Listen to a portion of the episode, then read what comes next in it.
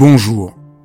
Dans ces podcasts, j'invite des penseurs, des praticiens, des artistes, des femmes et des hommes dont le travail m'inspire, que j'aime et qui m'aident à vivre. Et j'ai eu envie de partager mes enthousiasmes avec vous. Dialogue parce que je crois à la vertu de l'écoute et au bonheur du partage. Dialogue parce qu'en un temps où tout devient un peu trop formaté et lyophilisé, j'ai voulu prendre le temps d'écouter des personnes qui ont consacré leur vie à penser, à créer, à faire.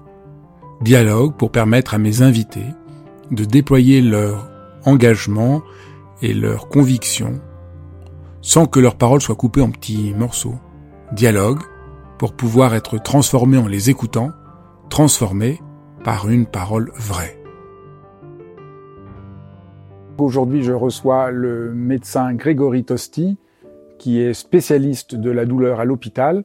Il va nous expliquer ce qui est vraiment euh, essentiel, comprendre ce qu'est la douleur dans toutes ses composantes. Vous allez voir, c'est très très important à comprendre si on veut réussir à apaiser nos douleurs. Peut-être est-ce que tu veux bien te présenter en quelques minutes? Oui, donc euh, moi, je suis euh, donc je suis médecin algologue, donc c'est médecin de la douleur. Donc je, ma spécialité, c'est l'évaluation et le, traitement de, la douleur. Et euh, en réalité, j'ai peut-être un parcours un peu atypique, c'est que je suis arrivé à la douleur par l'hypnose. Quand j'ai fini mon internat de, de médecine, je trouvais qu'il me qu'il me manquait un outil. J'étais quand on sort de de la faculté de médecine, on est, on est assez armé en termes de, de protocoles et de euh, par rapport aux recommandations euh, médicales officielles sur euh, tel symptôme, telle maladie, tel traitement. Et moi, j'avais été assez frappé pendant pendant mes stages ou pendant mes, mes, mes carrières de, de, de, jeune médecin à la, à la, fin de mon internat par par la manière dont la, la, perception que l'on a de ces symptômes ou de ces traitements ou de la maladie va conditionner la manière dont on va supporter ces symptômes, la manière dont on va adhérer au traitement, et la manière dont peut-être on va aussi euh, euh, supporter émotionnellement ce qu'il y a à traverser, le temps d'aller mieux et de guérir. Et je me disais, euh, on n'est pas très très formé à ça en médecine. et, et j'avais besoin, j'avais envie de me former à un outil qui prenait en charge spécifiquement là, cette notion de perception. Et euh, j'aurais pu faire plusieurs choses. D'ailleurs, depuis, j'ai fait d'autres choses. Je me suis formé à, à, la thérapie comportementale et cognitive.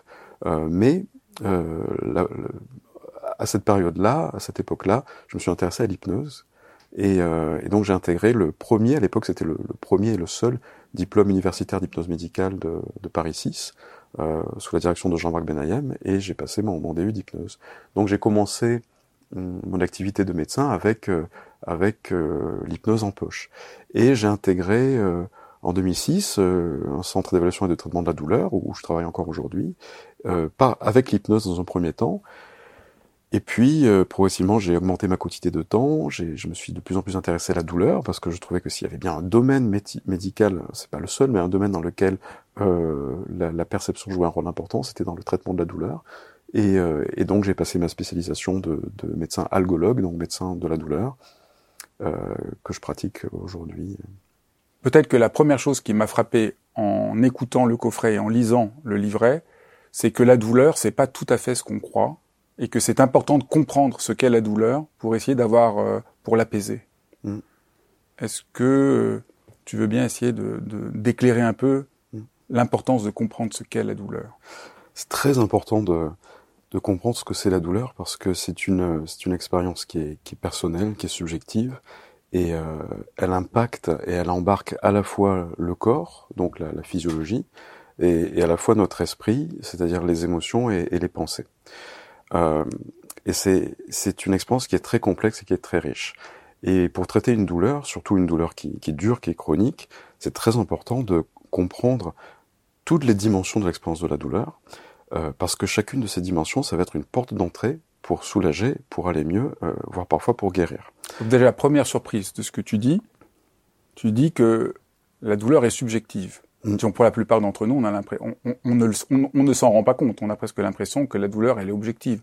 Si j'ai mal euh, au bras ou si je me suis foulé la cheville, euh, j'ai l'impression que c'est purement objectif. Oui, mais regarde. Alors quand on dit subjectif, c'est objectif parce que c'est une expérience qui est réelle, que, que l'on vit, euh, mais elle est subjective en ce sens où, pour une même cause, on va peut-être tous les deux vivre une douleur différemment.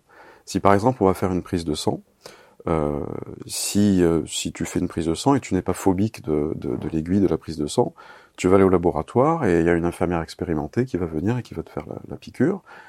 Et euh, on va te demander à combien est-ce que tu notes entre 1 et 10 la douleur de la prise de sang. Et tu vas dire bon, à 1 sur 10. Et puis le, temps de, de l'aiguille. Et puis on retire l'aiguille, la prise de sang est faite, tout va bien, tu rentres à la maison, tout va bien. Si moi je suis phobique de la prise de sang, je vais au même laboratoire, je vois la même infirmière très expérimentée, euh, qui me fait euh, remarquablement bien la prise de sang avec une parfaite technicité, et pourtant je vais te dire, mais c'était horrible. Pour moi, la prise de sang, mais c'était 12 sur 10 la douleur. Et tu vas me dire, mais attends, euh, t'as eu la même infirmière? Oui, j'ai eu la même infirmière. Mais c'est juste le contact de l'aiguille. Oui, c'est juste le contact de l'aiguille. Et pourtant, tu vois, il y a une différence entre le stimulus nociceptif, ce qu'on appelle nociceptif, c'est-à-dire Qu'est-ce qui cause la douleur? Donc là, dans l'exemple, c'est l'aiguille, mais pour une maladie, ça peut être euh, des lésions d'arthrose, par exemple, ça peut être des nerfs qui sont abîmés dans ce qu'on appelle la douleur neuropathique. Donc il y a une cause, une lésion. Ça, on pourrait dire que c'est objectif. Hein. L'aiguille, c'est objectif, effectivement. L'arthrose, le, l'articulation abîmée, c'est objectif. Le nerf qui est abîmé, c'est objectif. Mais après, ça, ça monte jusqu'au cerveau. Et là, il se passe quelque chose dans le traitement de l'information de la douleur de l'information de l'aiguille, du nerf abîmé, de l'articulation, qui fait que chacun, euh, toi, moi, on va avoir une expérience différente pour une même lésion, pour un même stimulus initial. C'est en ce sens que l'expérience de la douleur est toujours personnelle et elle est toujours, donc elle est toujours, euh, on peut dire, subjective. Même si elle est réelle, et même si elle a une cause qui est bien réelle et le plus souvent très très identifiable.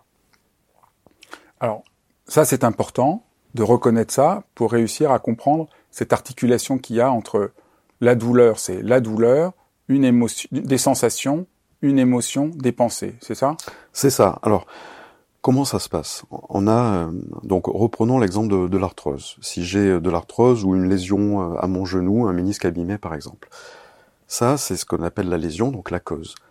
Euh, pour que je ressente la douleur, pour faire l'expérience de la douleur, il faut que l'information de la douleur aille de là où j'ai un problème jusqu'à mon disque dur interne. Mon disque dur, c'est mon cerveau. Euh, si l'information n'arrivait pas à mon cerveau, je n'aurais pas conscience d'avoir mal. Donc, la douleur, elle part des nerfs qui conduisent l'information de la douleur, ça remonte et ces nerfs rentrent dans la moelle épinière. Et la moelle épinière, c'est une espèce de grande autoroute qui va conduire toutes les informations de la sensation jusqu'à mon cerveau.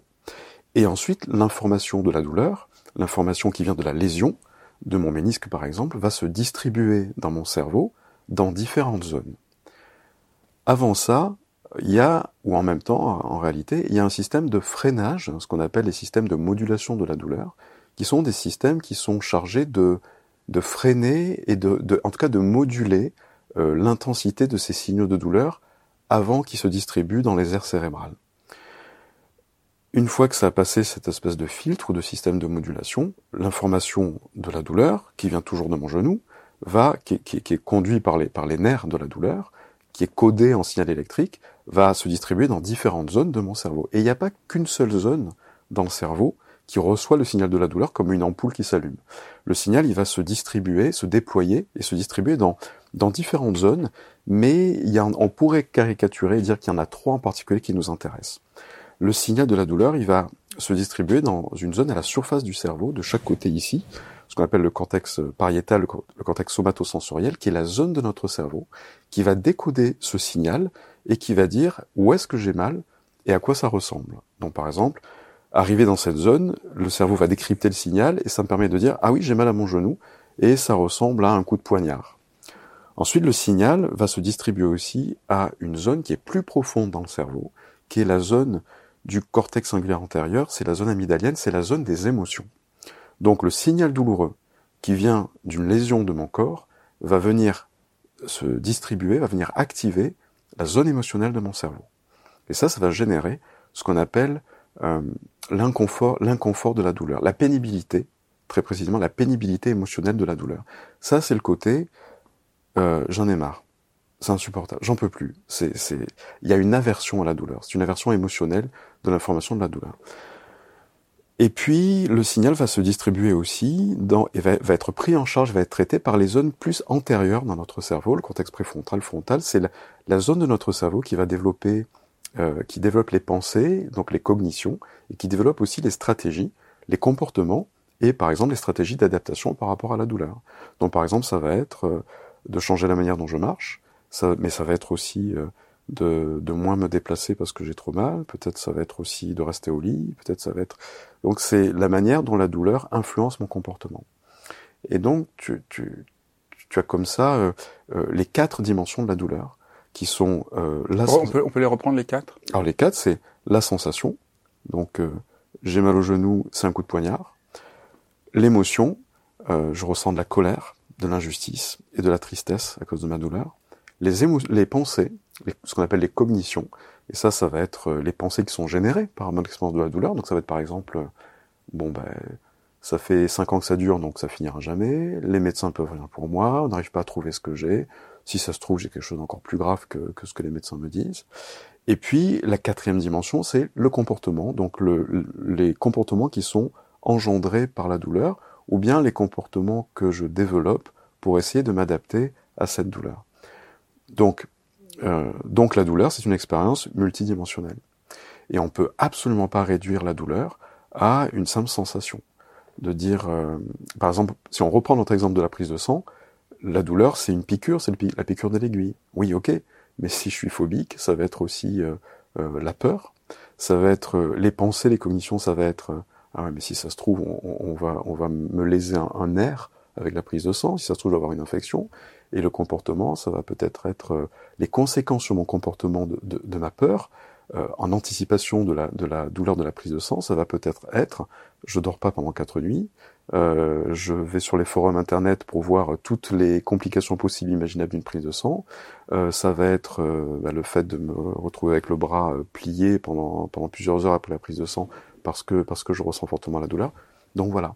Voilà en quoi l'expérience de la douleur est complexe et, euh, et, toujours très personnelle. Mais tu vois que c'est pas, c'est vraiment pas une lecture, euh, on pourrait dire psychologique ou philosophique de la douleur. Il y a un substrat physiologique à ça, il y a un substrat anatomique. C'est la manière dont, dont euh, on, on, est parti d'un signal d'une lésion et comment c'est traité par le cerveau, par le système nerveux, et ce que ça donne en termes d'expérience humaine, donc multidimensionnelle. Pourquoi on le sait si peu? Mais en fait, on, a, on, on, on, a vraiment une croyance que la douleur, c'est physique et qu'il faut qu'on trouve le médicament qui apaise la douleur physique. On a beaucoup de mal à... Ouais. à... C'est peu connu encore. C'est vrai, c'est vrai. Mais la médecine, la médecine de la douleur, elle n'est pas si ancienne. Hein. Ça fait quoi, 10-20 ans euh, euh, environ. Euh, c'est vrai qu'on le sait peu. Et euh, heureusement, on le sait de mieux en mieux euh, parce que les sociétés savantes de la douleur euh, diffuse cette connaissance auprès de nos confrères euh, généralistes, spécialistes, pour prendre de mieux en mieux en charge les douleurs. Mais euh, euh, on le sait depuis quelque temps, et il y a surtout beaucoup de choses encore à découvrir sur la douleur et sur la, sur la, sur la thérapie de la douleur et sur la médecine de la douleur. Alors, quand quelqu'un a mal et qui vient consulter, euh, qu'est-ce qu'on peut euh, lui proposer? Et quelle est la place dedans? De, de, de l'hypnose mmh.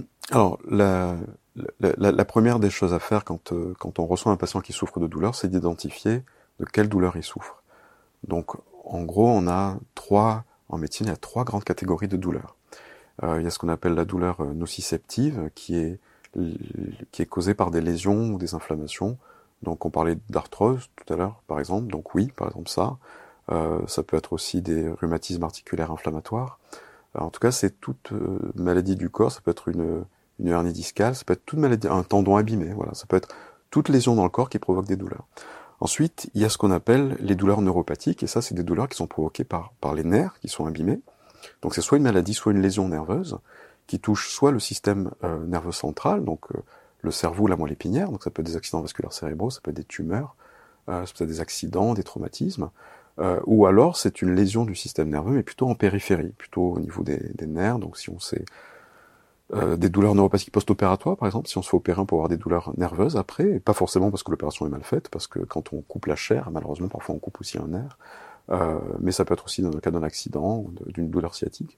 Et puis la troisième catégorie de douleurs, c'est ce qu'on appelle les douleurs nociplastiques, qu'on appelait autrefois dysfonctionnelles.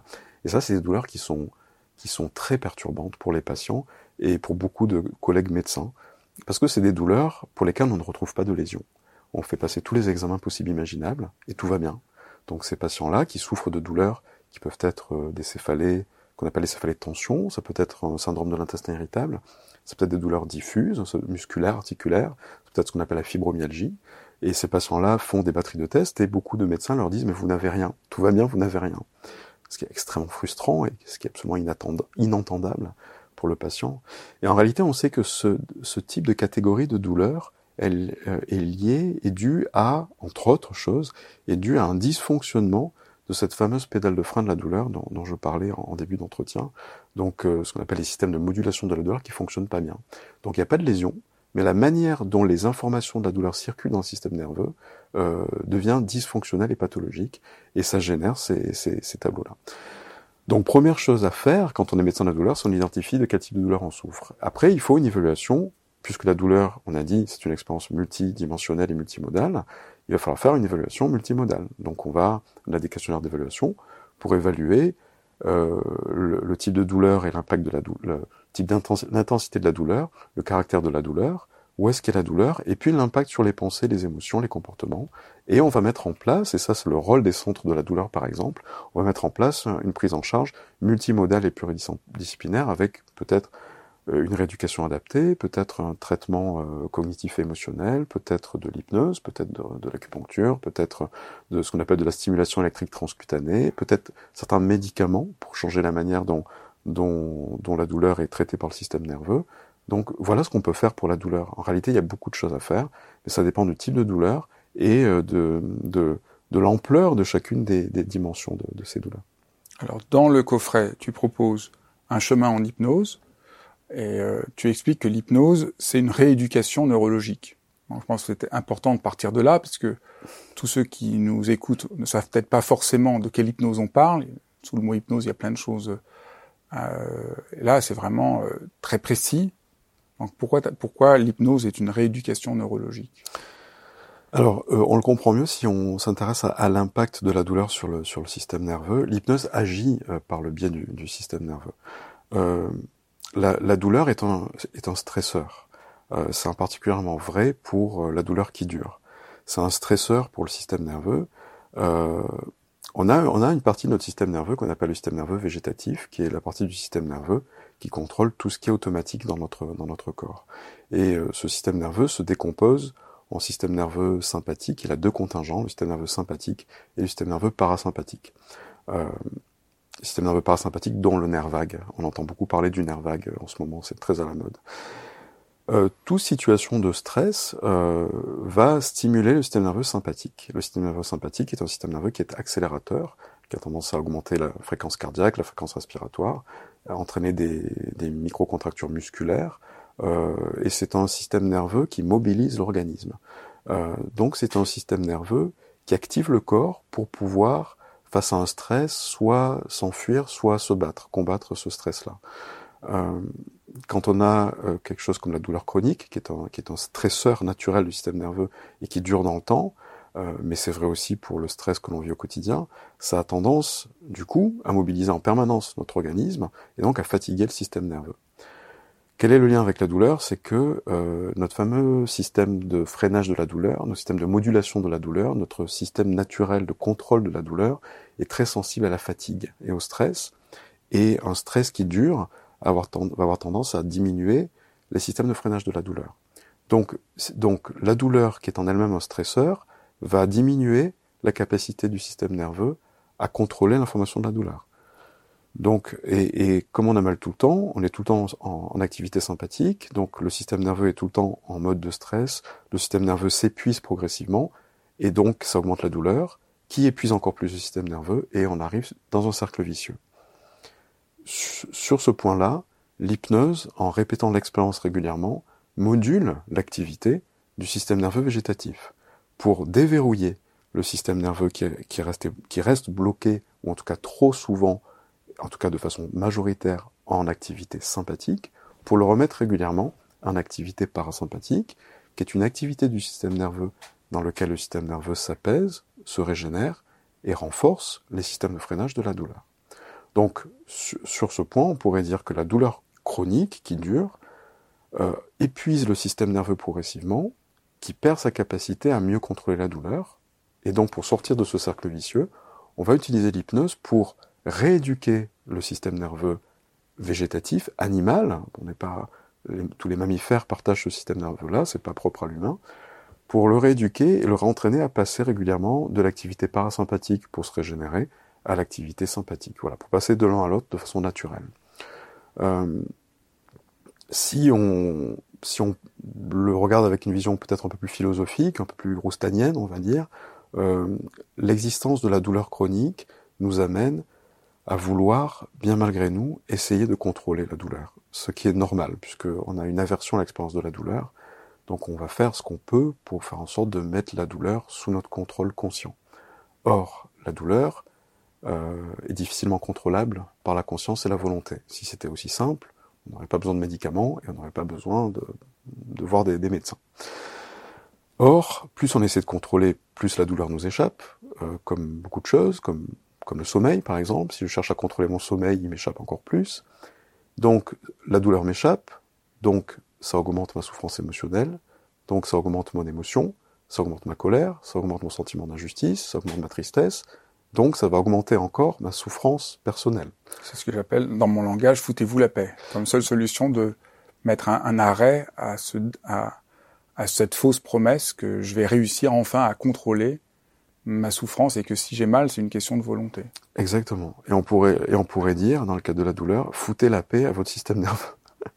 en fait, il faudrait, il faudrait arriver à, à faire la part des choses en ce que on peut faire, entre ce qu'on peut faire avec le médicament, avec la rééducation, avec la kiné, avec des exercices d'hypnose, avec de la méditation, avec de la TCC, avec de la sophro, avec ce qu'on veut pour aller mieux. Donc ce que moi je peux faire pour aider la douleur et euh, laisser aussi euh, mon corps guérir, ou en tout cas s'il ne peut pas guérir dans certaines pathologies, de d'activer ses propres capacités d'autorégulation, parce que notre corps est une machine extrêmement bien faite qui a des systèmes de compensation et d'autocompensation.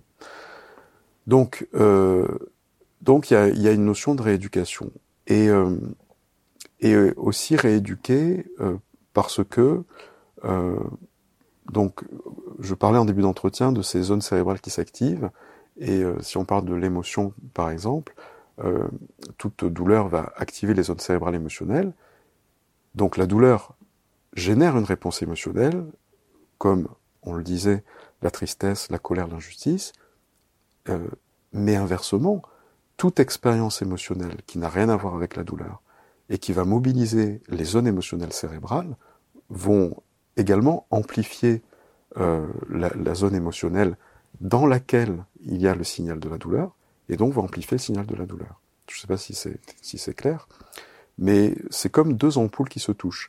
La douleur dans le cerveau, la douleur, euh, l'ampoule de la douleur qui s'allume dans la zone émotionnelle va activer l'ampoule de l'émotion et va créer une émotion. Mais inversement, si je vis un deuil, un stress professionnel, euh, un conflit familial, euh, si le monde actuel me, stresse trop, ça va allumer ma zone émotionnelle, et en même temps, ça fait quoi? Ben, Ça va aussi allumer euh, la zone de l'ampoule de la douleur. Donc en fait, toute émotion va amplifier mes douleurs. C'est pour ça qu'on dit l'émotion est un grand modulateur de, l'expérience de la douleur. Et l'hypnose, l'hypnose a euh, cette propriété, cette capacité au travers de certains exercices, de certains protocoles, de d'apprendre à essayer de canaliser ou de moduler ou de modifier euh, euh, notre charge émotionnelle. Alors, pour quelqu'un qui connaîtrait pas, très concrètement, c'est quoi l'hypnose? Moi, il y a une définition que je trouve très aidante parce que l'hypnose, c'est très polymorphe. Il y a plein, plein de façons de faire l'hypnose et parfois, tu vois des gens qui font de l'hypnose et, et qui utilisent des mouvements et puis tu as des gens qui font de l'hypnose et puis tu as l'impression de voir de la relaxation et puis il y a des gens qui font de l'hypnose en utilisant que la sensation corporelle, et puis il y en a d'autres qui font de l'hypnose en utilisant l'imaginaire. Donc il y a vraiment, c'est très très polymorphe en termes d'expression. De, et finalement, il y a une définition qu'avaient proposée François Roustan et Jean-Marc Benayem, et qui me semble vraiment unificatrice, qui est de dire que l'hypnose, c'est une expérience de modification de la perception qui se fait dans l'enceinte relationnelle entre euh, un patient et, un hypnothérapeute. Donc l'hypnose, c'est une expérience de modification de la perception. Donc c'est pas quelque chose, et c'est quelque chose au fond que tout le monde a vécu sans, sans même s'en rendre compte.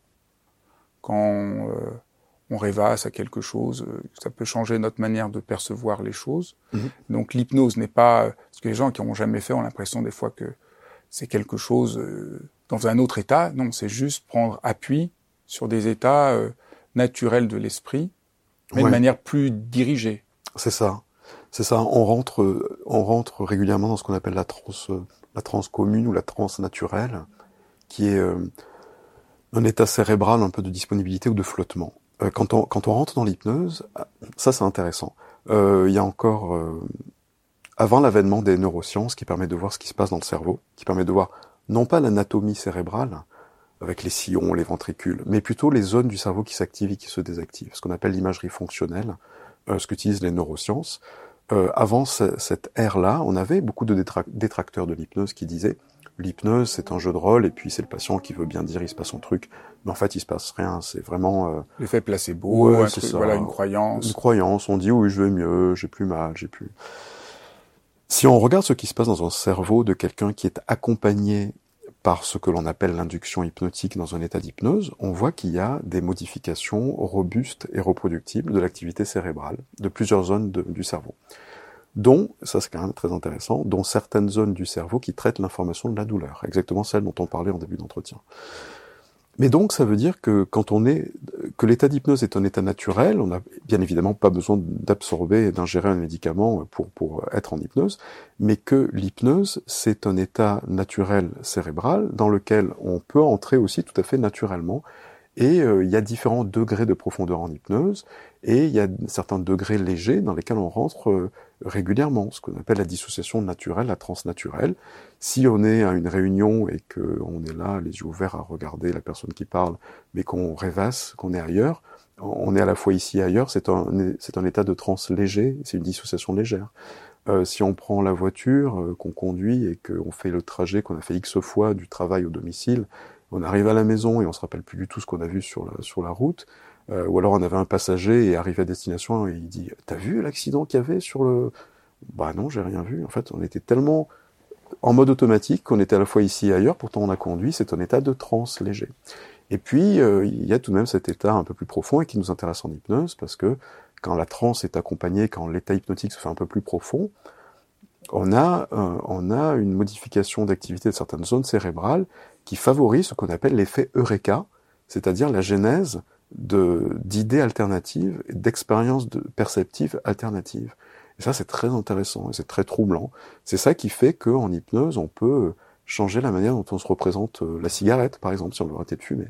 C'est ça qui fait qu'en hypnose, on va se représenter un problème et, et, et on va réussir à s'en détacher émotionnellement. C'est parce que l'état, le, le cerveau est dans un état de disponibilité qui permet une sorte de, une sorte de reconfiguration ou de recomposition des liens. Et, ça, c'est tout à fait, c'est euh, fascinant.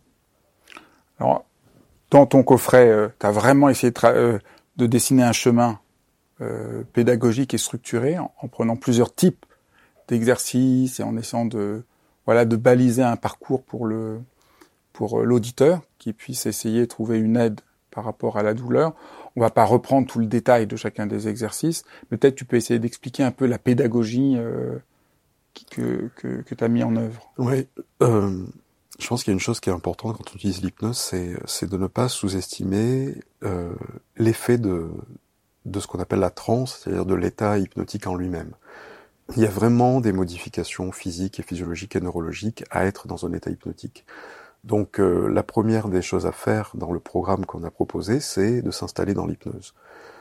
Avec un exercice, euh, il me semble que c'est le premier que l'on appelle l'économie d'énergie, qui est un exercice qui, est, qui a été proposé par Gaston Brosseau, qui est un psychologue canadien, et qui est un exercice qui a un double effet. D'abord, il entraîne à s'installer dans l'état hypnotique, donc on commence à modifier l'activité du système nerveux, et en modifiant l'activité du système nerveux, va se modifier la manière dont les signaux douloureux sont traités, pris en charge par les réseaux neurologiques et aussi par les zones cérébrales, parce que le fait d'être en transe entraîne une fluctuation des zones cérébrales qui traitent l'info de la douleur. Euh, mais aussi cet exercice commence à apprendre à, pour reprendre ton expression, à se foutre la paix, c'est-à-dire à vouloir commencer à essayer de lâcher le contrôle, à essayer de laisser fonctionner comme ça fonctionne, de laisser et de faire confiance pendant au moins un petit moment à cette partie de nous, de notre corps et de notre esprit, qui a cette capacité à s'adapter et à rééquilibrer les choses. Donc ça, c'est la première des choses. Et c'est à la fois la première expérience la plus simple, et c'est à la fois la plus fondamentale, parce que lorsqu'elle est euh, maîtrisée, ou on va pas parler de maîtrise, parce que sinon on va remettre de la contrainte et euh, l'exigence de performance, ce qui est antinomique avec l'hypnose, mais en tout cas, ça, quand on arrive à, à s'installer de façon confortable dans cette expérience, c'est probablement une des expériences qui a des effets antalgiques et thérapeutiques les, plus profonds. Donc ça, ça va être la première étape. Après, on va pouvoir... Je peux en témoigner. Je l'ai fait. Tu peux en témoigner Même si je connais, je, trouve que c'est très très impressionnant. Même quand on connaît, de le faire, c'est vraiment une expérience euh, qui apaise très profondément. Il se passe quelque chose de qui est presque déconcertant. Ouais, ouais. Et euh, c'est que voilà, paradoxe, c'est qu'on n'a rien à faire, hmm. mais juste de s'installer dans cet espace-là, euh, et comment tu conduis l'exercice, il y a quelque chose qui est euh, qui transforme en profondeur notre manière notre manière d'être. Hmm. D'autant que c'est quelque chose, enfin il me semble, qui est assez, euh, qui devient assez étranger à, notre société ou aux injonctions que, l'on a aujourd'hui dans la société et dans tous les domaines, hein, professionnels, social, éducatif. il faut faire quelque chose il faut absolument faire quelque chose, ou alors quand on fait rien, quand on, enfin quand on nous propose de ne rien faire, c'est pour dire maintenant il faut vous relaxer, ou, ou, ou en tout cas il faut absolument réussir l'expérience. Donc on, on, est dans une société aujourd'hui d'exigence totale de la performance. Il faut, il faut, il faut, il faut, il faut, il faut. Or cette expérience c'est non, il faut rien. C'est clair. Il faut rien. Et comme tu le dis, de, de s'installer dans le il faut rien pendant plusieurs minutes, et il y a, euh, à un moment donné, un effet de... C'est assez surprenant, quelque chose qui lâche.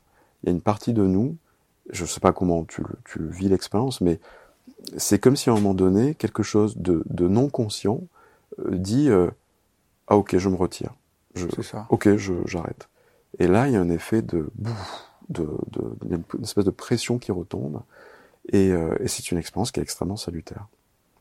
Et qui est très impressionnante pour les patients et qui est très impressionnante et utile pour nos patients douloureux chroniques parce que, bien malgré eux, bien malgré eux, euh, la présence permanente de la douleur les installe dans un état de crispation. C'est clair. Bah oui, parce qu'on se bat contre la douleur. C'est clair. Et on peut pas. Euh, et, donc le, comme on le disait, le, système, le corps et l'esprit est tout le temps en, tension et en mode bataille, combat. Et puis en plus, t'es crispé. On dit euh, l'âge prise, moins tu arrives et plus tu te sens nul de pas arriver et donc tu es complètement perdu. Et c'est ça l'avantage de l'exercice, c'est qu'on est complètement ailleurs. Mm. On te, on te donne pas une nouvelle injonction, mm. on, on, va, on coupe mm. les injonctions, donc c'est un soulagement euh, et c'est très déculpabilisant. Euh, certainement que c'est euh, quelque chose qui qu'on entend beaucoup en consultation de douleur chronique et c'est cette façon dont les patients sont culpabilisés par euh, très souvent par le corps médical, il hein, faut être très honnête. Hein. Et puis, euh, puis souvent l'entourage, mais l'entourage aussi, euh, euh, parfois avec beaucoup d'empathie, de bienveillance et de bonne foi, quand ils disent mais bouge-toi ou ou il faut faire avec ou il faut. Ce n'est pas, ce n'est pas possible. C'est, c'est, on peut pas, on peut pas, on peut pas lutter contre la douleur chronique. On ne peut pas se battre, ou alors on va se battre un moment et puis on va s'écrouler. Donc, euh, combattre la douleur et se battre contre la douleur n'est pas la bonne stratégie. Il faut le prendre euh, par un autre biais. Donc, par. Donc, c'est pour ça que ces exercices ont été mis euh, d'abord dans le programme pour se familiariser. Alors, ce premier exercice qui est fondamental à plusieurs niveaux et vraiment, j'invite les, les, les, patients, enfin pas les patients, mais les, les, lecteurs ou les auditeurs de ce programme euh, à refaire l'exercice régulièrement, parce qu'il y a une vraie habituation et, et on le fait différemment et on, on se familiarise avec l'exercice et puis on découvre des choses au fur et à mesure qu'on répète cet exercice de base. Après, après, on se familiarise avec les modifications de sensations dans le corps par cet exercice et euh, le fait que l'hypnose engendre une sorte de, un petit peu d'état un peu cotonneux euh, corporel, qui est lié euh, très probablement en partie aux modifications d'activité des zones cérébrales euh, dont on parlait à la surface du cerveau, qui perçoit le corps. Ça devient un peu plus flou et donc le corps est un peu cotonneux. On se familiarise avec ça et ensuite on apprend à prendre cette, euh, cette sorte d'engourdissement ou d'anesthésie hypnotique et de la, de la transférer avec un peu de pratique dans une zone du corps qui peut être en particulier euh, douloureuse. Ça, c'est un exercice qui est utile et que beaucoup de patients utilisent, par exemple après un soin dentaire ou après un examen qui peut être douloureux, on peut apprendre à anesthésier une zone du corps. Et après, il y a une, partie du programme qui, vient un peu après, qui va distinguer euh, ce dont on parlait entre la souffrance physique et la souffrance émotionnelle. Et pour apprendre à essayer de, distinguer les deux, à la fois la sensation physique et à la fois la pénibilité émotionnelle ou la souffrance émotionnelle qui est liée à la douleur, et essayer de s'intéresser à, à apaiser les, à apaiser les émotions. Là, on en parle très sérieusement, mais si on fait l'exercice, il y a, un, il y a aussi beaucoup de jeux. Oui. Parce que avec les ampoules qu'on allume, qu'on éteint, tout ça, Ouais. c'est des images. Il y a un côté, euh, c'est intéressant parce que il y a un arrière-plan très précis et très technique Mm. de cet exercice qui permettent vraiment de voir et de comprendre pourquoi ça aide. Mais quand on le fait, on n'a pas besoin de savoir tout ça. Et un côté, c'est presque, c'est à la fois déconcertant Mm. et un côté euh, magique, parce qu'il y a un moment, l'émotion qui était intense et qui semblait insupportable, vraiment euh, au moins à un moment. Mais notre notre cerveau qui qui qui, qui est en qui est en la, la partie de notre esprit qui est en lien avec la partie de notre système nerveux qui contrôle les perceptions adore les images, adore les métaphores et adore jouer. Et euh, dans l'hypnose, il y a aussi ce paradoxe euh, qui fait que euh, si on veut bien faire l'hypnose, il faut jouer. Si on veut que l'hypnose soit très efficace, il faut aborder l'hypnose avec euh, de façon ludique. Et euh, souvent, je dis à mes patients, euh, jouez, jouez avec ces exercices, amusez-vous. Quand on était petit et qu'on jouait à, être un super-héros, un chevalier ou, ou, que sais-je, un personnage quelconque, quand on jouait, on était à fond dedans, mais vraiment à fond dedans. Euh, quand on disait que tel objet était magique et nous donnait des pouvoirs magiques ou des super-pouvoirs, on le vivait vraiment. Quand on, quand on utilise l'hypnose avec des enfants, euh, par exemple dans des, certains services, si on fait une, une, une, ponction lombaire, donc on va piquer dans la, dans la, dans la colonne vertébrale pour prendre du liquide céphalorachidien, on peut proposer à l'enfant très très, et ça se fait très très vite, de d'enfiler un, une culotte magique qu'on remonte très très haut jusqu'en bas du dos pour couvrir le bas du dos et que cette culotte magique elle va anesthésier complètement le dos. Et on peut piquer l'enfant, il ne ressent pas de douleur. Et on se dit mais comment ça se fait que c'est aussi efficace l'hypnose? Comment ça se fait que chez l'enfant, euh, dès qu'il imagine, ça a un effet sur ses perceptions et un effet tellement concret que sa physiologie change et qu'il ressent pas la douleur?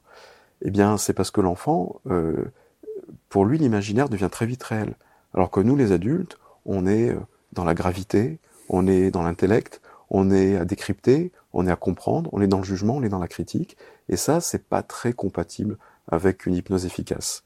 Donc c'est vrai que dans les exercices d'hypnose, il y, a, souvent un côté ludique, et faire les exercices de façon ludique, bah, ça en sera d'autant efficace. Et ça, c'est très très difficile à entendre, surtout quand l'enjeu est important. L'enjeu parce que la souffrance est là depuis longtemps, parce que la douleur est là depuis longtemps, parce qu'on erre de solutions thérapeutiques en solutions thérapeutiques depuis longtemps, euh, d'entendre dire euh, ouais ouais faites l'hypnose mais faut le faire en jouant, hein, vous prenez pas trop au sérieux, faites-le faites-le en ressentant du plaisir, euh, ça peut être un peu un peu brutal ou être un peu choquant. Et pourtant pourtant c'est le moment où où on laisse tomber l'exigence de performance et on se laisse aller à une certaine décontraction que l'hypnose va devenir très efficace. Et juste pour terminer sur ce point-là, euh, on comprend très bien si on prend, il y a un exemple que j'aime beaucoup, c'est l'exemple du pianiste. Un pianiste qui va faire le concerto de sa vie devant un public immense, la pression est énorme. Elle est énorme. Mais quand il monte sur scène et quand il met ses doigts sur le clavier, il faut, il faut lâcher la pression, même si l'enjeu est énorme, et il faut purement se plonger dans le plaisir à jouer la musique.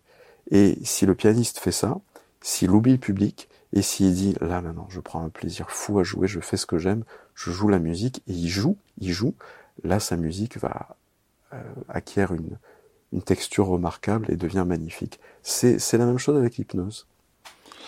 Après, le rapport entre l'émotion, euh, il y a le lieu euh, sécurisé. Alors le lieu sécure euh, comme exercice, c'est un exercice qui est très classique et c'est un des premiers exercices qu'on enseigne dans beaucoup d'écoles de formation en hypnose. C'est un exercice qui peut être utile pour le stress et pour la douleur, c'est un exercice qui est utile surtout pour ce qu'on appelle la douleur aiguë. La douleur aiguë, c'est ou en tout cas la douleur procédurale. La douleur procédurale, c'est une douleur quand on fait un soin. Donc quand on est chez le dentiste, on peut s'amuser à faire cet exercice. Si on fait un examen, un examen euh, autre, ou une prise de sang, pourquoi pas, un examen un peu plus invasif, euh, ça peut être utile. C'est quoi le principe de cet exercice? Ce qu'on appelle le lieu sécure, on, va prendre appui sur la capacité dissociative de l'hypnose. C'est-à-dire, on utilise ça aussi au bloc opératoire. Quand on accompagne un patient euh, pendant une opération loco-régionale, l'anesthésiste ou, ou, l'infirmière anesthésiste qui accompagne le patient en hypnose pendant l'opération va faire en sorte d'accompagner le patient dans un univers imaginaire, dans un imaginaire, dans un univers virtuel, qui fait que le patient va tellement s'absorber dans cet imaginaire, va en détailler euh, toutes les modalités sensorielles dans son imagination, à voir ce qu'il y a à voir, à toucher, à ressentir, à entendre, euh, à capter l'atmosphère, à ressentir le plaisir à être dans cette scène imaginaire, que finalement, pour la personne, pour, son champ de perception, pour son champ de conscience, l'expérience imaginaire va venir au premier plan par rapport euh, au geste, euh, au bloc opératoire, ou par rapport aux soins du dentiste. Donc le patient ressent toujours qu'il est au bloc opératoire euh, ou qu'il est chez le dentiste, mais pour lui, ce qui vit dans son imagination est au premier plan de son expérience. Donc ce qui se fait à l'arrière, les soins, la piqûre, ça devient un peu plus flou. Et, et, cet exercice est très, très efficace et très utile. Il y a euh, un exercice pour s'endormir malgré la douleur. Donc ça, c'est vraiment euh, précieux.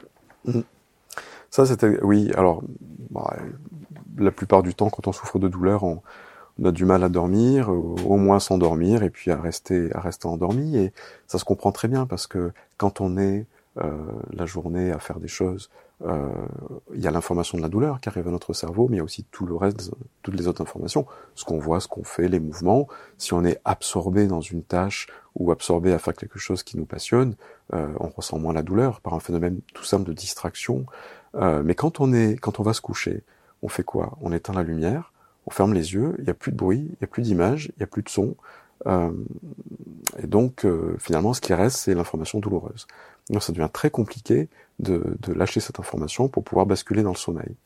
Alors on a, on a proposé un exercice euh, qui est un exercice qui va euh, proposer au patient de la même manière de se, un moyen de se, de se défocaliser de la douleur en créant d'autres modalités sensorielles par l'imagination, euh, ce qu'on a, cet exercice qu'on a appelé le, le, tableau de Morphée, et qui consiste à faire une tâche répétitive, à créer euh, cette, scène imaginaire d'un tableau, d'en voir la texture, d'écrire quelque chose sur le tableau, de répéter et de façon lente et de faire ça. Et c'est une tâche qui est très répétitive, qui fait qu'au bout d'un moment, des images euh, spontanées de, de, rêves euh, vont commencer à apparaître, à se mêler à l'expérience hypnotique, et le patient commence à dériver vers, vers une rêverie qui va très naturellement déboucher sur, sur un sommeil. Et si le patient se réveille pendant la nuit, il peut, de façon un peu réflexe, eh bien, revisualiser son tableau, reprendre l'expérience, et à nouveau va être réaccompagné dans le sommeil. Et cet exercice, il marche très bien quand on le répète. Au bout d'un certain temps, les patients ont simplement à imaginer, euh, euh, visualiser le tableau, ils n'ont même pas le temps de commencer l'exercice, qui bascule dans le sommeil. Donc il y a un effet de réflexe conditionné qui est très utile. Et bien sûr, cet exercice peut être utilisé même quand on n'a pas de douleur, pour dormir. Donc j'espère qu'on voit euh, à quel point c'est très précis, les différents exercices que tu présentes, et, ça, et chaque exercice travaille sur une autre modalité de, du rapport à la douleur, pour essayer de trouver un, un apaisement. Ce que tu dis euh, beaucoup dans le... Il y a un livret qui accompagne, et où tu poses des questions euh, à la personne qui fait l'exercice, tu la rassures, tu lui montres les différentes choses qu'elle pourrait expérimenter, et tu insistes beaucoup sur le, le, comment en faire euh, un vrai allié euh, euh, au long cours. Comment c'est des exercices qu'il faut refaire, pourquoi il faut les refaire. Donc euh, je, je, c'est une vraie, euh, un vrai accompagnement que, mmh. bah oui, parce que, que tu proposes. C'est pas un médicament. Donc euh, les médicaments, on, on, prend le médicament, on l'absorbe, on l'ingère. Au bout de trois quarts d'heure, une heure, on a l'effet du médicament qui arrive dans le sang. On n'a rien à faire. Avec l'hypnose, on, on, choisit d'utiliser quelque chose de naturel. Et euh, si on garde ce paradigme de reconfiguration ou de réinitialisation du système nerveux, eh bien, il va falloir répéter. Euh, si on va chez le kinésithérapeute, euh, si, si, si, mon bras est immobilisé dans un plâtre pendant plusieurs mois, on enlève le plâtre, mon bras va rester plié et je vais pas réussir à le déplier.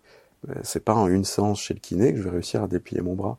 Il va falloir que je répète, que j'aille plusieurs fois chez le kiné, que je fasse les exercices à la maison. Et même peut-être au début, les exercices vont être un peu pénibles, un peu douloureux, ça va être endolori. Et ben, à force de répéter, je retrouve ma souplesse. C'est la même chose avec ces exercices. Quand on traite quelque chose de l'ordre de la douleur chronique, en lien avec une pathologie, euh, c'est un, une information qui tourne dans le système nerveux depuis tellement longtemps, depuis au moins trois mois, qu'il va falloir euh, modifier ça en répétant les exercices. Et c'est peut-être l'erreur euh, la plus souvent rencontrée chez, chez nos patients, c'est qu'ils pratiquent pendant un moment, euh, et puis euh, ils vont mieux, et ils laissent tomber. Et après ils disent ah la douleur revient, donc ça marche pas. Mais si ça marche, mais il faut, faut continuer. Euh, quelqu'un qui, qui, fait, qui fait du yoga, il fait du yoga régulièrement, il fait pas yoga 15 jours et puis après il arrête et puis il dit ah, je peux plus faire. Non, bien sûr, il faut continuer. C'est un assouplissement. Et finalement, on pourrait presque dire ça pourrait être une hygiène de vie, pourquoi pas, comme on peut utiliser d'autres techniques comme la méditation ou autre. On fait, on fait régulièrement. C'est une pratique. Ben, merci beaucoup. J'espère que ça donnera envie à plein de gens de se procurer ton coffret et d'être guidés euh, dans leur rapport à la douleur. Ben, merci beaucoup. Merci à toi. Merci d'avoir écouté cet épisode de Dialogue. Si vous voulez ne pas manquer les prochains, ben, vous savez ce qu'il vous reste à faire. Abonnez-vous. À très bientôt.